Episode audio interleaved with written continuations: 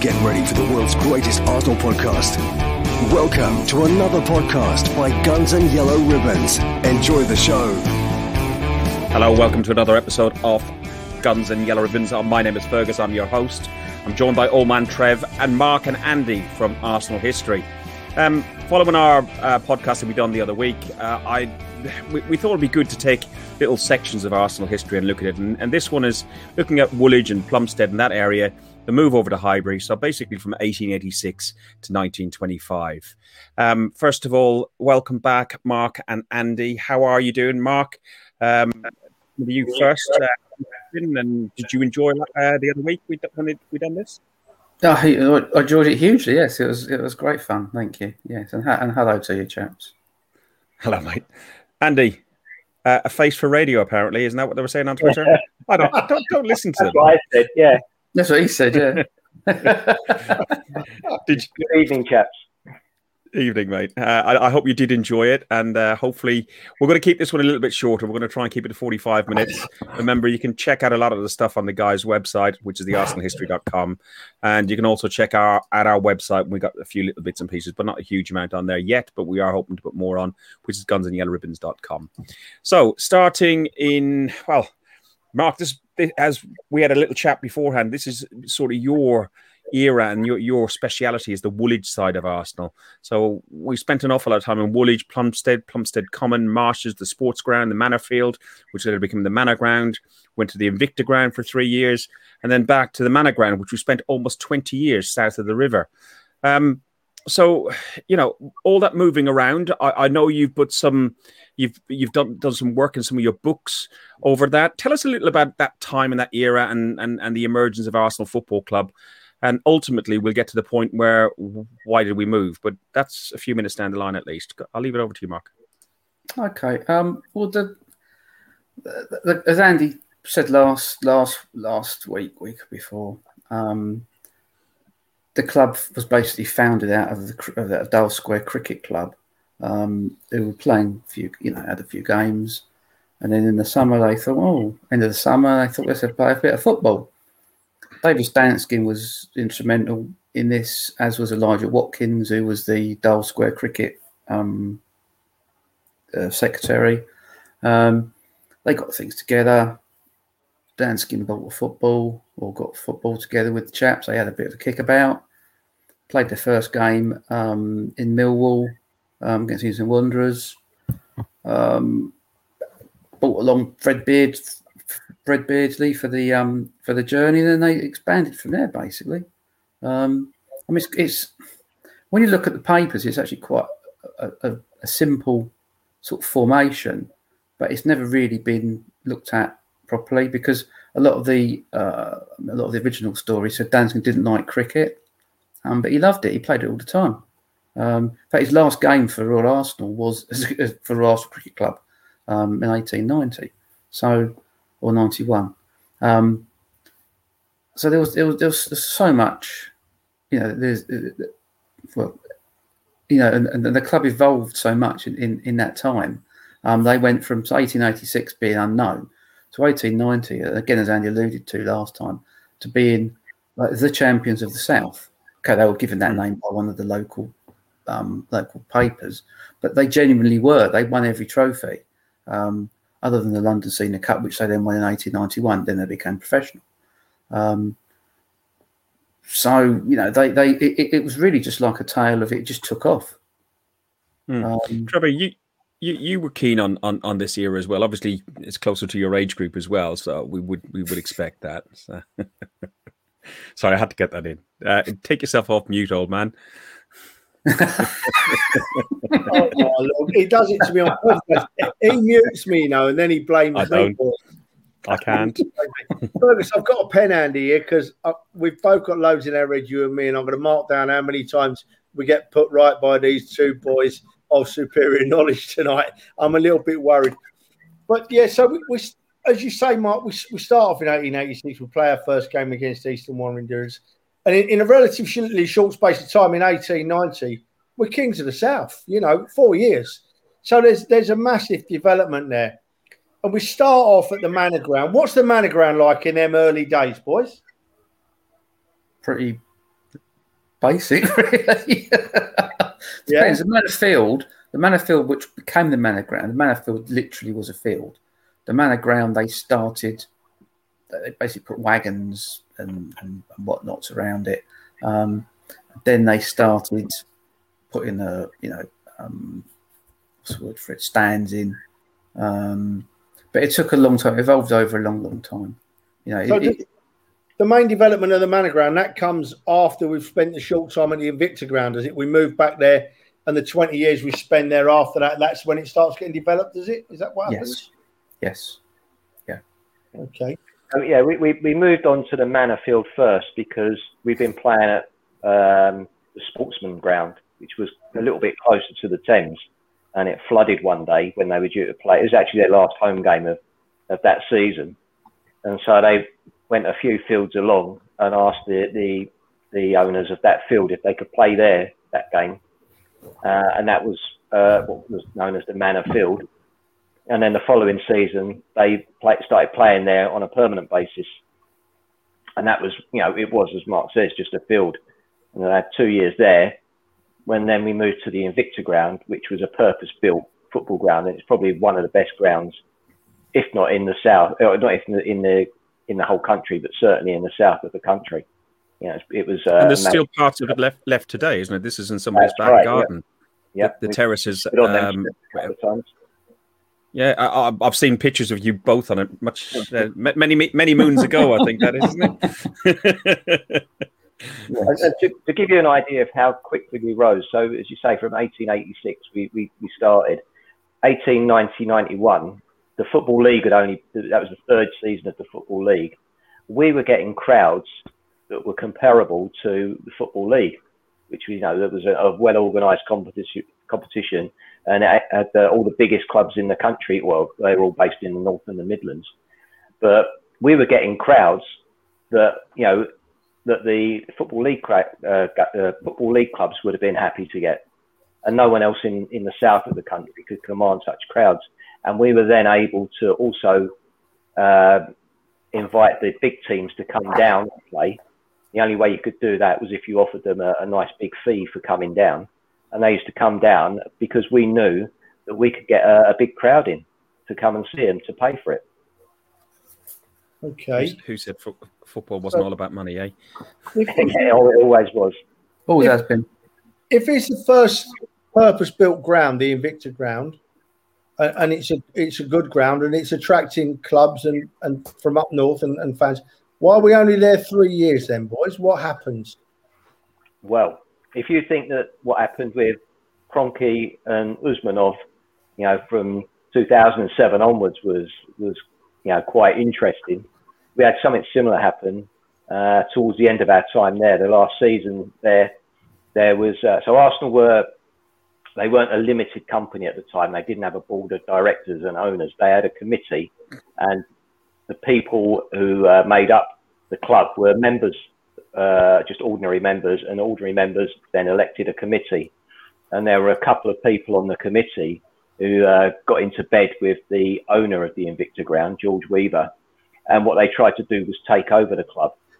And so you, you may have read stories about uh, the last season that they were there, the, the owner of the Invicta ground, their landlord tried to put the rent up, you know, sort of an astronomical amount of money. And he did that to try to force the uh, members and the committee to move away from the club so that he could take over the club.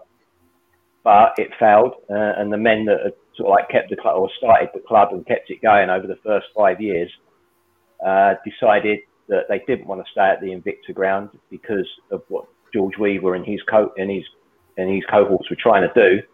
And uh, we moved away from there to back to the Manor Field, and we had to form a limited company um, to what was what was the limited company for, Mark? Was that to develop the Manor Field, wasn't it, No, that was or was it to buy the mortgage for it? it was to buy the mortgage for it. Yeah. Yeah. So we we had to uh, issue shares and become a limited company, and that's why we changed our name because they couldn't continue as Royal Arsenal, which was a, a name that they weren't allowed to. They weren't allowed to use the word Royal, so they formed uh, Woolwich Arsenal instead. Okay. Okay. Um, one thing, slight, slightly off the topic, but in, in, the era, you you mentioned a lot of the time about the men and and and the men that got to the football, and football and sport is very much associated with men uh, back then. And I just read when I was looking up some stuff today that men were charged like something like this before we went professional. It went up when we went professional slightly, but three pence to get in, and boys were charged two pence. But women got in for free, and that also transferred when we moved, uh, went professional, and moved back to the Manor Ground. Was it was that normal? Do, do, do, does anybody know if many women went to football back then? Mark, do you, do you know? Yes. And if you were to read the Royal Arsenal, you would see there's a whole chat section on the chat on the crowd, um, and also in my other book, um, the crowd at Woolwich Arsenal, which is a bit earlier, um, and it, it, goes through how many women went to the game. I mean, we found uh, they think about forty percent of the crowd was women um, in the first season at Invicta. Really? Wow. Yeah, yeah, yeah, yeah. Be- because it was a social event. Because Andy said, it was a lovely ground. It was Woolwich. Woolwich was massive. You know, it was it was centre of the empire, effectively, in many ways. You know, we were yeah. building, making all the arms for the for the empire to go around and and you know do whatever. Um, so it, it was a huge social thing. Um, the problem was was that a lot of women didn't then go to the manor ground because it wasn't it wasn't as a nice it wasn't as nice to be honest. Um, mm. And there's lots of stories of women who did go get their clothes, mat, you know, um, basically destroyed because it was so yeah, I, I, re- I, read probably in your book or an extract of your book. So um, I, I, I read that they had a, an embankment and then they had some ter- um, terraces and they had to be reminded that there weren't seats because some when it was inclement, some of the uh, the the like embankments used to get very muddy, so people would go back into the terraced areas, and the ladies would sit on the and ruin the clothes, as you say. So, but was mm-hmm. that normal um, uh, among football of its day? Because I, I, just never associated. Uh, I think so. It, I think so. To be honest, I think it was it was a social it was a social thing. Okay. Um, uh, you know, I mean, it, it, would it would depend on a, on a lot of factors, but I think if people looked at it, I think they'd find that women did go to football a lot more than it's assumed in that period, in the post sort of the end of, uh, late Victorian era. I don't think it was as prevalent in um, the Edwardian and post um, First World War, but women still did go. You know, they still did go. Wherever okay. people think there's a it's game, it was predominantly. I mean, if you look at pictures of the of the crowd in Man- the Manor Ground in the um, on the Spion Kop end, um, you know, you only see two or three women. But if you look in the stands, and, and you know, there's evidence in the stands, women were in the stands quite a lot.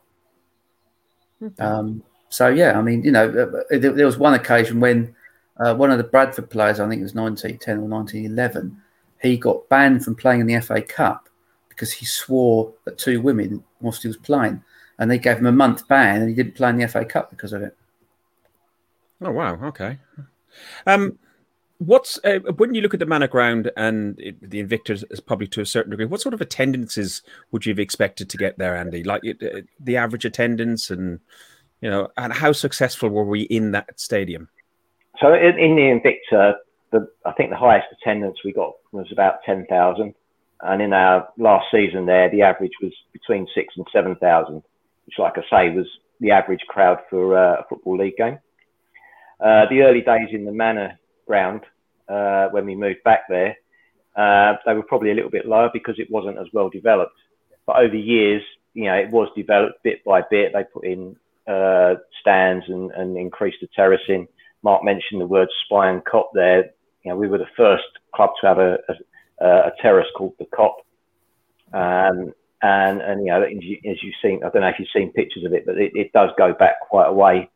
So by the time we'd got into the first division in 1904, yeah, it could easily hold 40,000 people. But we were getting, wow. yeah, we, we, we were getting crowds once we got promoted into the first division of 30, 35,000. At the wow. Manor Ground. At the Manor Ground, yeah. Yeah. But throughout the, the 18, from 1893 up to about 1900, the crowds weren't that great. Um, mainly because we started off in the second division. Although, mm-hmm. you know, it was good that we could pull in uh, people from outside of the area to come in and see football league games. Plumstead wasn't an easy place to get to anyway. And then towards the end of the 19th century, we were at war with in in the Boer War, And so a lot of the partisan uh, fans from the local area worked in the in the Arsenal, and they were made they were forced into working overtime on a Saturday afternoon. So the crowd slumped where um, the, you know the, the local fans weren't actually able to go because they were they were made to work, and that some of them work in nights as well. So it, you know that that affected uh, early attendances. But as we came out and, of the Boer War, you know, it, it helped us and, and the crowds picked up. Trev, you were going to ask something there a second ago. Go on. Yeah, no, I was just uh, so just before I'm conscious that Fergus wants to keep this to a certain length of time tonight. So I, I want to ask one question. Then I want to move on and ask you boys about when the decline set in about 1907, 1908, and the decline started on the field and the crowds dropped. But but just just so people know, I mean, we've spoken about it. Is what's left of the Invicta ground and the Manor ground, boys? Anything left of them? The Invicta, as you've seen, um, Fergus put up the the terracing. Yeah, um, which I think was Conway, the Conway Road. That was one of the that was behind one of the goals, um, and that goes. How long do you reckon, Andy? 50, yeah. 50 yeah. yards. Fifty yards, yeah. Because it goes to the church as well. Ten houses, isn't it? Yeah, ten houses, but there's a church butting it, and I think it goes into the church as well. I think someone's said that. So th- that goes through about ten houses, and then there's a church, and it goes all the way along. So it, it, it's quite a, it, you know, there's quite a length left. Uh, manor ground, nothing.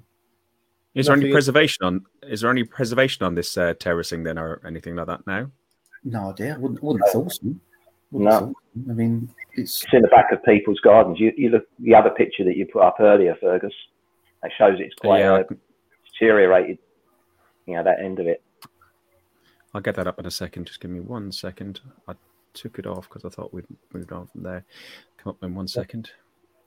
Come there on, we go. So yeah, yeah, yeah. And that was yeah, that was taken so... in 1970 odd because that was that was a, a, a story in the Kentish Independent about Arsenal in 71 getting to the double, get into the final, FA Cup final.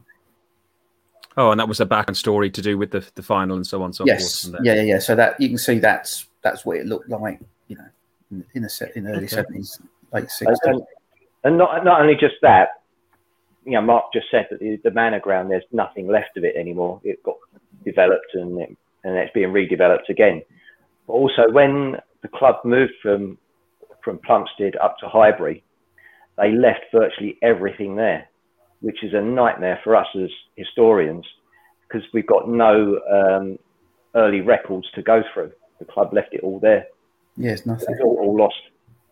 Oh, blimey. All, all, all, the paper records, you mean, and, and yeah, photos? Yeah, nothing. Yeah. There's absolutely nothing. They left it so, there. That's amazing. Yeah. So where do you get your information from then to to substantiate the information that you've got so far um, uh, for that era then? Anyway, uh, newspapers basically. Yeah. There, there's also some early programs knocking around. Mm. Uh, the club have got some, and some of the you know serious program collectors have got some. So we, we've had access okay. to them. Some of them are in the newspaper library as well. Okay, like what you were talking about the last time. Yeah, no, that's fine. Yeah. Um, so uh, Trev then wanted to talk about the decline and and um, then ultimately leaving the manor ground and look, I suppose how they the, the residents of Plumstead would have felt about that. Um, Mark again because it's it's it's your it's your manor as they say. Um, uh, being in the Woolwich area. Um, what what about the decline and, and, and leaving the, the last few games at the Manor Ground and how, how did the locals feel about it? They were very, very, very unhappy. Um, I think from memory, there was an article, um, and I think, yeah, that's right. Norris wasn't invited. They had a big, they had a do to basically say, yeah, you know, everyone's been all upset we're going, but we're, you know, we have a big piss up. Um, and Norris, I mean, the the, the, the other one, I mean, the, the, other people were invited. Hall was invited, Humble was invited, but Norris wasn't invited. He wasn't a very well liked man because um, he did what he said he was going to do. He took over into 1910. Well, again, as Andy said last time, George Leavey said you can't move. Um, George Leavey in 1912 had enough, uh, so year later, oh, George Leavey's gone. Let's go. Let's move. That's what they did. But to be fair to, to, to, to them, they had to do something because, you know, there's no way they could have sustained the, the level of crowds and everything else that they were getting um, at that point, you know, 19, again, and also, you know, they'd gone down a division because they were playing so poorly. Okay. And you said the locals weren't happy. What what, what did it do? Did they take to the streets, take banners no, from the outside? didn't turn up. No, because they realised what was going to happen. They knew what was going to happen. They were told what was going to happen in 1910. So if you don't turn up, um, you know, then we're then then then we're going to leave. Um, and they just sort of lost interest, really, I suppose. Um, there's there's not a lot on it, is there, Andy? Really, there's not a huge amount. I mean, other nah. than that, you know, the support nah, is very very irate. As Mark says, they were resigned to the fact, having known that what Norris said in 1910 um, he said he'd keep them there for two years as long as the crowds came back, but they didn't. Fergus, is there any chance of you putting up that that graph that I that I sent? Let uh, me see if I can give me give me a second and I'll I'll get it. Um, it's quite explanatory. So you know, from 1904-05, when we got promoted into the top flight, our average crowd was 20,000, which may not sound a lot now, but at the time it was the second highest in the country. And um, give me a second. I'll stick it up here. And then what happened was there were there was two things that happened. The first was that Chelsea got formed in 1905, uh, and they were immediately elected into the football league. So all the casual fans that we attracted from you know all other parts of London that were willing to make that journey down to Plumstead to see all the top names all of a sudden they didn't need to. They could go to Chelsea, which was a lot easier to get to from central London. Uh, and if, if you look at um, Chelsea's first season in the league, uh, sorry, in, uh, two seasons after um, joining the league, they got promoted into the top flight. And so their crowds, their average crowds was well over 30,000. And ours had dropped from 20,000 down to under 15,000. So that that was the first thing that happened. And then Tottenham got elected into the league as well. And although they're not in London, their ground was a bit more accessible. yeah, it's a slightly easier train journey from Liverpool Street up to up to their ground. And then they got promoted into the top flight as well.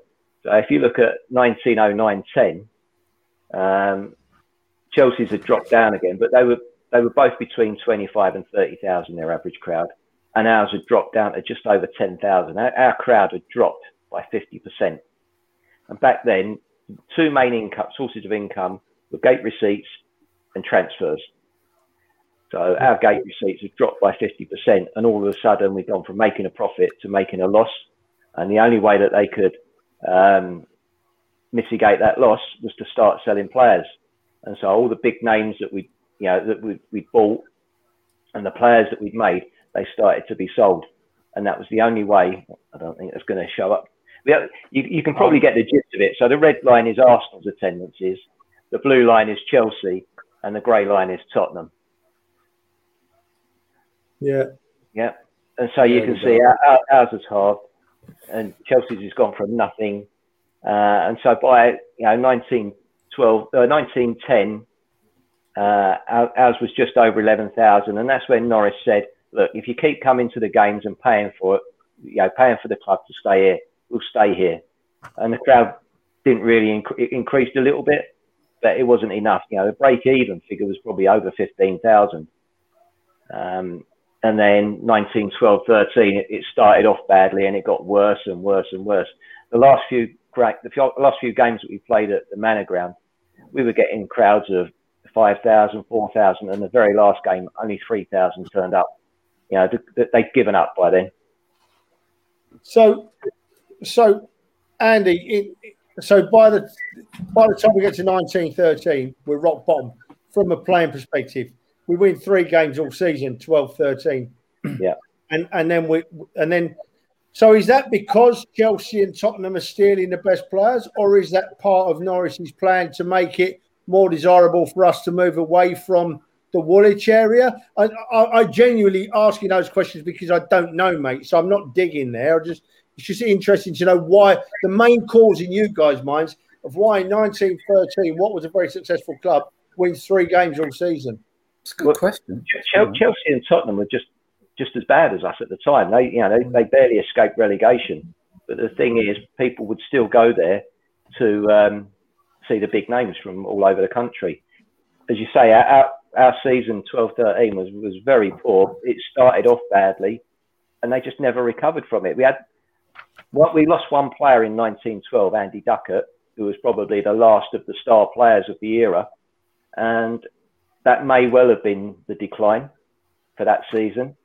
But Norris, to say that uh, Norris wanted that, I'm not really sure because, you know, just after Christmas, uh, you know, he could see that things were in really bad condition, a really bad state. So he actually bought some players. He must have put his hand in his pocket, and we bought four players for around about a thousand pound each, and that was our record fee at the time. So he's, he's you know, the, the manager has obviously gone to him and said, "Look, can we get some new blood in?" And he allowed him to do that, and they, they just weren't enough to, to stop the rot. Yeah. So in 1913, we moved to Highbury. Despite looking at sites in Battersea, Haringey, uh, Norris settled for a plot in North London. Mm-hmm. Um, we settled for Highbury. We paid 20 grand, I think, for a 21 year lease on a six acre plot of land. Um, we had issues with the locals. Part of the deal was we couldn't play on Christmas Day um, or Good Friday. Uh, talk a little bit about that. Who wants to go on that one then? Mark or, or Andy? Who wants to go to, to to Highbury? Do that one as well. Uh, been refreshing my memory from uh, you know earlier on today. So um, the, the, the the move to Highbury was announced at the beginning of March, and uh, the Islington Gazette, you know, ran a small story on it, and then the following week there were just like loads and loads of letters from locals, mainly living on Highbury Hill. So there was a guy called Thomas Naylor seemed to be the, the main instigator, and there was a local councillor who um, who lived uh, I think Peter Inglis was his name. He lived on Highbury Hill as well, and uh, they just went absolutely bananas, and they were not happy at all. And they were trying to, you know, they, they set up the Highbury Defence Committee, as it was called, and they were organising meetings and lobbying the local council. But at the end of the day, there was not a lot they could do, and you know, they they, really went to town in the way that they described the football fans, you know, hordes uh, amassing at Highbury every two weeks, you know, and doing all sorts of unspeakable things. But in the end, we, we saw it through. There, there was nothing that the council could do to stop us. and not that they wanted to stop us. They, I think that the council wanted us there, and the local traders definitely wanted us there. And Highbury Hill residents haven't changed even over 100 years on. no, very much, yeah. Trevor, go on. I spoke briefly, just aimed at you really, Andy, because I spoke to Mark briefly about this before we came on air. This chap Norris, it, it, it get, really gets my attention. I, I want to know all about Norris because you know it's been said that us Gunners fans of today owe Norris everything, really, whether you agree with that or whether you don't. But but going back to moving to Highbury, the, the, what what I've been told is that there was all those protests, and um, the way Norris dealt with it was, as, as, you just explained, he told he explained to the local traders how much money they would earn from all these people coming into North London, and that sort of shut most of the traders up. And um, then he, he, used his influence with a few councillors and got them on side. That's all I know. But then uh, the, the really interesting one, and the words I read were that even in those those days, his social networking skills were very good indeed and that he used those to to starve the protesters that were left of any publicity by closing down by, by closing down their avenues to the newspapers because that was all there was in them days. How did that work, mate? Because it really gets my interest. Uh, I'm not really sure that, that that's how it happened. I, will tell you what I think that Norris was was a good orator. You know, you, you hmm. there's there's not a great deal in the newspapers about um, you know interviews with him, but there are the odd um, reports on meetings that were held, and from the way that they describe him talking, he sounds like he's one of these people that can stand up in, in front of a crowd and you know sort of like tell them and, and give them a nice uh, view on absolutely everything, you know, and make it all sound nice. You know, this is how it's going to be. and you know it, it will it will work out all right. Yeah. So he wasn't the bully boy. A lot of people think he was. Then possibly he may well have been behind the scenes, but certainly not his public face. Because don't, don't forget he, he had been the, he, he had been the chairman and a director at Fulham since was it 1904? 1905, yeah. Um, with with William Hall, so they were well versed in in football in the football ter- in football circles. So it, it, wasn't just like a bloke turn up, you know, bullying people and, and getting what he wanted. He, he, he had been part of that, and I know he wrote a few art. He wrote a few, he wrote columns in pay, in in football and sports papers, um, which I, but to be honest, I haven't seen many because I don't think many of them many of them survived or Colindale or whatever. Um, but you know, he he he wasn't he wasn't the ogre that he was. Made, I don't think he was the ogre that he was made out to be. He was probably a very difficult bloke, but I don't think yeah. he was the you know the, the, the overarching Machiavelli that he's made out to be. Would, yeah. would, it, would it be fair? Go on, Trevor. I was just going to say, would it be fair to say? Just, just, one more thing on this. I'm sorry, my friend. Sorry, Fergus. That's right. Because right. at some stage during this this process of moving Arsenal and buying Arsenal, it goes from being Henry Norris, playing old Henry Norris, to being Sir Henry Norris, doesn't he? So he couldn't have been all bad. He must he must have been worthy of a knighthood somehow or other. He got that for sending blokes to the to the to the trenches. He he, he became a sir purely. I think it was 1916 or 17 for get for recruiting people into the army. Okay, that was it. Okay. No, no other reason. Mm-hmm. Sorry, I was going to say, would it be would it would it be fair to say because I know we touched on it briefly before and, and don't really need to expand hugely, but um, his ultimate objective, Norris and Hall, the, the, the, ultimate objective was not necessarily to create Arsenal Football Club, but to create a bigger football club in Fulham and Arsenal. Um, so you know, Arsenal came out as a, a, bit of a mistake from the end of it. Is that is that a fair assumption, or is that a bad rounding I, up? I, I think he just wanted a first division team. You know, the, the team that he had at Fulham just couldn't couldn't um, get promoted. You know, he managed to get them into the football league, but they struggled year in year out in the second division. And he's he's brought himself into Arsenal. It's a ready-made first division team. There, you know, there was talk in the early days about merging Fulham and Arsenal, but I think we covered that mm. at the last one. Yeah, they, they, may have talked about it, but they never put that forward to the football league, um, possibly or possibly moving Arsenal to Fulham, but George Leavey wouldn't let that happen. So he's he's brought into a ready-made first division team, and that's what he wanted. You know, sort of like the um, the kudos of owning it, one of the big names in football. And it it's no different than um, Man City and the and the rich Arabs and so on of, of its day, I suppose. Um, this yeah, is a hybrid. I think it is because I think the scale of money is completely and utterly different. I mean, it's a totally uh, different. Uh, yeah, but football has blown up the wages that the guys would have got, and, and so on and so forth. But I'm just trying to make maybe a modern day comparison uh, to work it out in my head. If I'm wrong, I'm wrong. But I don't, honestly don't think that's a very good. I don't think it's a very good. It's, it's probably a better comparison is with the bloke, the bloke who ran um who ran Man U, the Pie Man. Okay, his name now. Edwards. Yeah, that's it. Yeah, yeah, yeah yeah, that's a better analysis, I think, of looking at what Norris was. I think I think the, the Man City and the Chelsea stuff is just totally different. You know, it's blown out. Okay. No, okay. no they're, they're out. It's stratospherically different financially.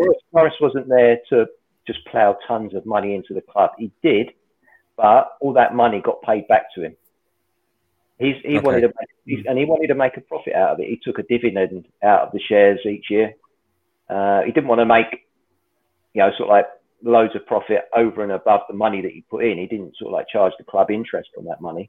But all that money that he loaned them, and it was mainly to build up Highbury so that the club could become self-sustaining, which is a model that they've carried on over the years.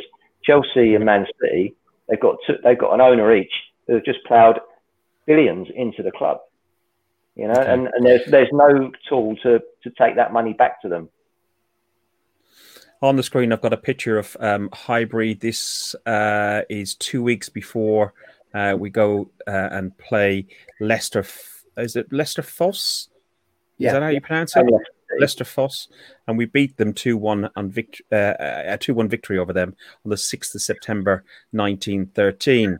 Uh, talk to me a bit more about um, the performances in that uh, stadium from 1913 through to 1925. What were our attendance like? You know, did did we get, gain many accolades? The stadium itself was designed by Archibald Leitch, who had designed, I think, Manchester United and a few other stadiums around the country as well. Yeah, So it was, yeah. and, and the manor Yeah. ground. You've done some Yeah. work on the manor ground. So, yeah, the, the attendances from the off. Don't forget, we're in the second division now, so we've been relegated, and and from the off, we're getting attendances well in, well well in advance of what we were getting at the, the last season at the manor ground. I think the first game there was twenty thousand. You'd expect that at the uh, at the first game uh, of the season, but the ground was unfinished. It was far from finished. You saw that two weeks before. They they didn't add a great deal onto it after that. The stand that you see there, that was uh, nowhere near finished. It had the support structure, it had the roof on, but it didn't have the wall at the back, and that was just top fallings. So for, certainly for the first few games, there was no one allowed in the stand. And would Uh, that would that be the location where the east stand or the west stand is? that's the east stand, yeah. That's so that's the the, original Stand. east stand. That's the mid twenties, isn't it? That that picture. Yeah. If not, if not where it's got late. The Arsenal name written across it. Yeah. So we Yeah. ended up our first season there. Our average crowd was uh, just over about twenty three thousand, whereas the last Okay. in, in Plumstead was below ten thousand. You know, it's, and, So financially, it was a right move. yeah, Oh Very yeah, much. totally. Yeah. Did Norris use all his own money then to build Highbury? Was it all his own money, or he No. had some? far from it. So him and Hall were 50-50 partners in it. So they each spent the money that they put in was hardly exactly the same. But what they used was the uh, the builder. So the, they said to the builder, "We won't pay you, but what we'll do is we'll pay you a percentage of the gate receipts." And so they, they basically took out a long-term loan through the via the builder, and they paid the builder off um, as each game was played and that, that was by far, you know, that, that the builder took over more than 50% of the liabilities of the uh, cost of the stadium. Wow. You know, Now, Norris, was, the, Norris was quite a shrewd man. Because they At only had stage- six months, didn't they? Six months to turn a field into a stadium, wasn't it? No, we started in June. Less than that. Less than that. Wow, Yeah. bloody hell. Started, started, it was I, think 10 weeks. Got, I think they got planning permission in June, and, and they Yeah. first game was in early September. Wow. Oh, they did a fantastic job to get it to get it finished. It was it was, it was amazing. Although we had a it wasn't. a, It wasn't. It wasn't finished, was it? It was still under construction in certain areas. When I say finished, I mean to actually be able to Yeah. allow the football league to say, yeah, you can play a game of football on that. Yeah. yeah. Yeah. So, so that you know, the, the first season, the, the, the main stand wa- wasn't anywhere near complete. It wasn't finished until well into the 1914-15 season. But we had a bit of a problem towards the end of 1913-14 on the West Terrace. So one night, uh, I think it was in, in April, I had torrential rain, and the rain came down Highbury Hill, and the wall that separated the terrace from the houses that backed onto it, where Mr. Inglis and Mr. Um, Naylor lived, started listing onto the terrace. And so the, the, the directors have then got to make a decision. They, this was to happen the, the night before they were due to play one of their games in the league, and they couldn't ban, they couldn't just call the league up and say, look, we can't play this game tomorrow, uh, because they were then uh, at risk of losing the points. It's, it's a still thing today. If you cancel a game because you haven't got permission, Forfeit. Yeah. you, you forfeit the, the points to the game. But they, they did do that. They they looked at the health and safety side of things, and they said, well, we're gonna we're gonna uh, cancel the game anyway. Going to postpone it. And they then spoke to the league and told them what they were doing. And luckily, the league were were very understanding, so we didn't actually lose the points to the game. But it, it took a couple of weeks, and basically what they did was. What had happened was the, the rain had pushed a load of mud against the wall, and that's what had um, caused it to list. And they got someone uh, a builder's firm to shovel all the mud from one side of the wall onto the other side and then just try and push it back a bit. Just keep it upright. So what what what were your you talking about um up until maybe Chapman was approached because Chapman came about 25 and we don't we don't want to go into Chapman as much but because we want to do that separately because I think he's deserved of a, a 45 minute to an hour conversation, at least on his own, um, if, if not more. Uh, but like, you know, we develop, uh, continue to develop the ground. You said it didn't get finished till, what was it, 17? So they spent four or five years developing the ground. Yeah. Um, the attendance, the attendances continue to grow. Um, eh, Well, that- results, the, there was there was a problem in 1914 in that we declared war on Germany, and Yep. um, and so a lot of our support were, were young men or, or men of fighting age, uh, and they, they got shifted off to the front. So come 1914-15, football really should have stopped in 1914, but it didn't, Mm. and the, the you know attendances plummeted again. So our average attendance dropped to about 14,000. So you know we we've, we've gone from uh, you know under 10,000 in Plumstead one season, then we've hit the high life in um, in Highbury, you know, you know about 23,000, and then all of a sudden the war's come and it's hit the um, hit the attendances again, and there, there was a lot of bad feeling uh, amongst uh, a lot of the, the media certainly about football continuing, and that kept people away as well. Mm. And then 1915, that was it. The the football league said we're going to stop. Well, the football association said we're going to stop playing organised football, and so we had four years of playing uh, regional football, and it wasn't you know it wasn't classed as first class football. Um, and so the, you know, again, the, the crowds throughout that season were quite low because a lot of the men were off fighting, and you know a lot of them were killed. Um, and which was uh, you know bad news for Norris and Hall because they laid out all this money, and you know bad news for the builder as well. And they, they were struggling to get through again. And then 1919, football started up again, and the first game that uh, the 1919-20 season was Arsenal against Newcastle, and I think about 50,000 fans managed to get in, and there were thousands and thousands locked out. You know, it's almost come to a Yeah. riot in the streets. Back in this Division One, which that, is wa- another. that wasn't it, was it? Was, was No, that the, the no, image? That was a bit later. That was 1928, I think, or 1929. That's 29, isn't it? I think. Yeah. Yeah.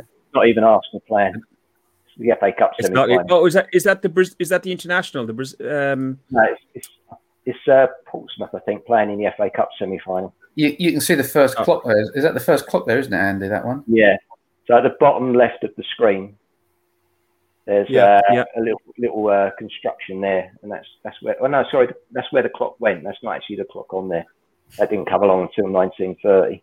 Yeah. Makes you wonder how they fit that West Stand in, in that little space there, doesn't it? You know, It is, yeah, the same, yeah. yeah. I just, Fergus, just be, just before we move on, I, I I read a lovely quote today, and be interested to get these boys view, just just see what they say.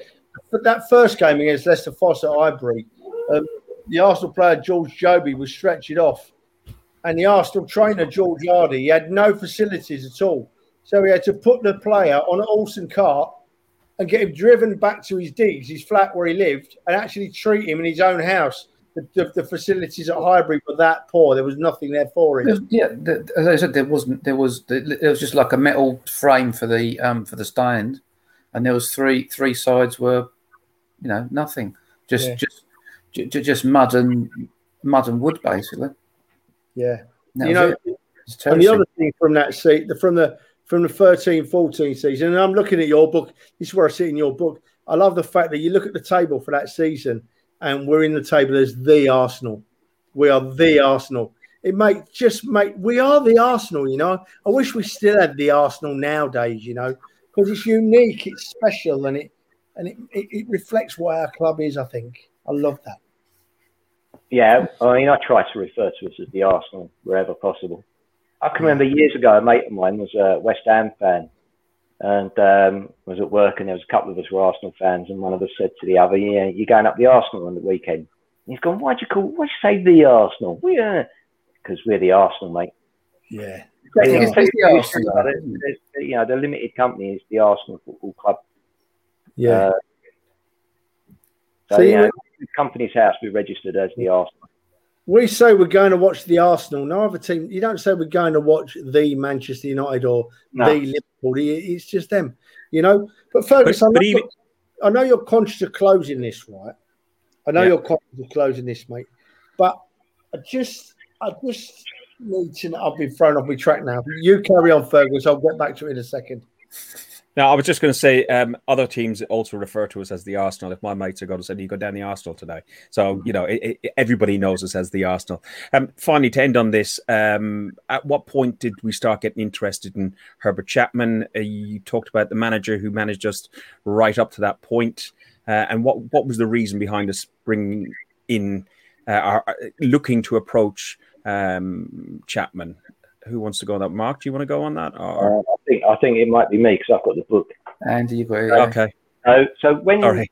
when Chapman became manager, it's un, it's not like today. There were not end to end interviews.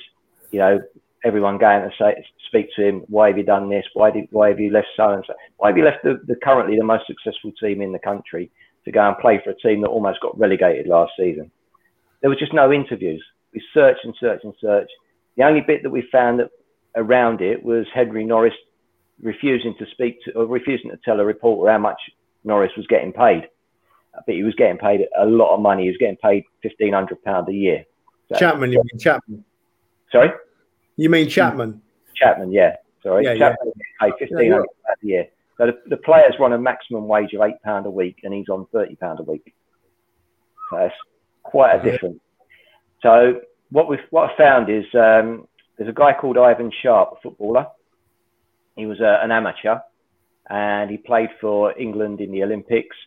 Uh, but he played for two teams, which uh, both had a connection with what happened. So the first one was Glossop. Now, Glossop was owned by the Hill-Wood family. They didn't they didn't last too long. They went bust.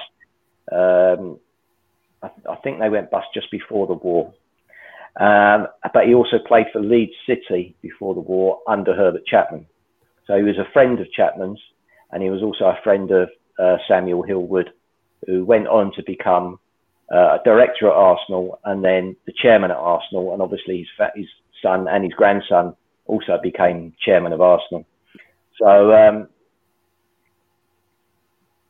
uh, so this this is what this is the only thing that I found that alludes to Chapman going to Arsenal, and it wasn't Arsenal approaching him. It was quite the opposite, and it sounds like he'd been thinking about this for quite a while. Okay, so I'll, I'll read it word for word. So when Huddersfield Town were halfway through their record-breaking feat of winning the Football League Championship in three successive seasons, he, Chapman, said to me, "There's a change of management coming at Highbury. That's the place for me. You have a friend there, Sir Samuel Hill-Wood. Can you drop a hint?" And what he wanted to do, he says, uh, and this is something he'd said to Sharp before, so this was several years before. He says, What a chance there is in London. I would like to build a Newcastle United there. Now, back that what he's talking about is the Newcastle team of the early 20, uh, the early 20th century, where they won the league three times and the FA Cup in sort of like six or seven seasons. So Chapman always wanted to come down to London. Arsenal had just sacked Knighton, and he obviously saw something there, even though Arsenal had finished towards the bottom of the table in 25. And he's asked Ivan Sharp to put in a good word for him, which can only mean that Chapman applied for the job rather than Norris approaching Chapman. Wow, that's really And that- interesting. And, and other than that, we found virtually nothing on this. Yeah. Uh, Fergus, Fergus, that is a that is a great place. Andy has took us to a great spot there to move into a whole new era in a whole new show, you know, Uh, and, and that is brilliant. But, but I've got to go back a step because there's one more question, Fergus, only slightly, right? Only I know we've overrun slightly, but I just want to watch these faces and I want the reactions. So the last season before the war, we finished fifth in the old second division. Sixth. Sixth. Well, your book's wrong then because it's got us down as fifth. Is there, is there not a footnote at the bottom of the table? Oh yeah, I'll let you off. Hang on a minute, that's another one of you boys. I'm marking it down. Um, and then after That the, war, worth overrunning after for. the war- after the war, we come back and we're playing first division football. What does Norris do? There's so many stories about what Norris does.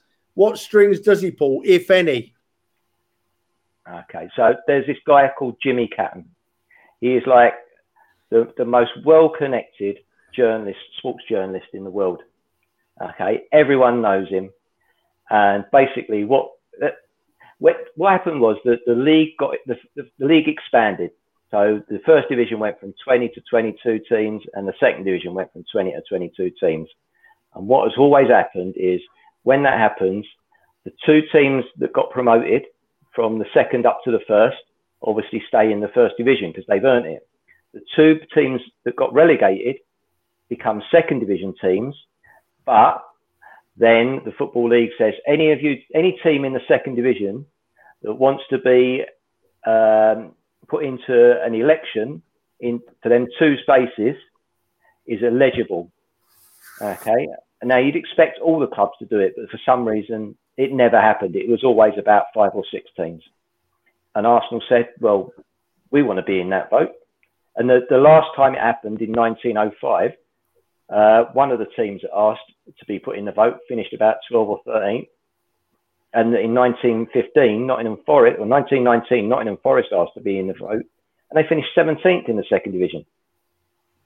And basically, what Norris did was he got Catton, who he knew very well, and we know that we, he did this because there is a letter in the Arsenal Museum from Cat, from Norris to Catton, asking him, "Can you um, put forward our case to the other members of the Football League, explaining uh, and, and, giving reasons why. And one of them was that Arsenal were the first team from the south to join the Football League in 1893, and we'd we'd um, we'd stayed with the Football League even when the Southern League had been formed, and we could have gone and stayed played in the Southern League, which would have made our journey uh, journeys around to away games much easier. But we stayed with the Football League, you know, we were loyal to them. And so Norris got Catton to go and do his lobbying of the teams in the North and the Midlands, which were made up by far the majority of the teams in the Football League. And, um, and that was it, basically. You know, he used his noddle, um, whereas Tottenham thought that they were entitled to it and they just expected it and they just didn't put in as much effort. So, really, all he did was run a better election campaign than the others. Yep. Yes. Yeah. Yeah, exactly. Don't let anyone tell you about bribery or anything. There is no proof of bribery, and it didn't even get mentioned until 50 years after the event. And it was by a Tottenham supporter who wrote a history book about the Arsenal, and he had he gave no evidence. It's like me just writing a book now and saying, "Oh, Chelsea bribed their way into the football league in 1905 with no evidence." Yeah, you know, and yeah. people just accepting it. So let's put that one well, straight, Fergus. Certain elements of, of, of society um, accept it, but uh, you we we know we know better, guys. Yeah. Um, uh, really worth overrunning for that. Thank you very much. Love to do something special on Chapman and take it through the eras if you're willing to do it over the yeah. summer. It's better than uh, doing uh, talking about transfers and speculations in the press that nobody knows about. Um, Andy, Mark, just want to say where, where people can get hold of you. And I have put your website up there, which is uh, thearsenalhistory.com. Um, please go onto their website if you want to get any more details. There's everything on there, honestly. And as Trevor said, don't click in there if you're rushing out with your missus or something like that because you're going to get in trouble. You're going to be stuck on there for a little while. So, Andy, do you want to tell everyone where they can uh, find you? Uh, yeah, as Fergus said, www.thearsenalhistory.com and also uh, the arsenalcollection.org.uk or on Twitter, as it says there, at Guna underscore AK. No, I'm at, I'm at Royal Arsenal MRA. Brilliant. Royal Arsenal MRA. I love that. Royal Arsenal MRA. But just remember, we got to, I know we, I jumped back a bit, but we got to where Chapman has really interviewed himself or shoehorned himself in for an interview for the Arsenal job hold that thought to be continued. It excites me. It excites me. I want to know more about Mr. Chapman. I'm going to go and read about it now till next time. Right. You have been watching an Arsenal podcast by Arsenal fans, for Arsenal fans, listening to the history the way it was, not the way it was made up by the boys on the arsenalhistory.com uh, website. Uh, if you like what we do, click subscribe, tell your mates about it. Um, thanks very much. You've been listening to Guns and Yellow Ribbons, an Arsenal podcast by Arsenal fans for Arsenal fans.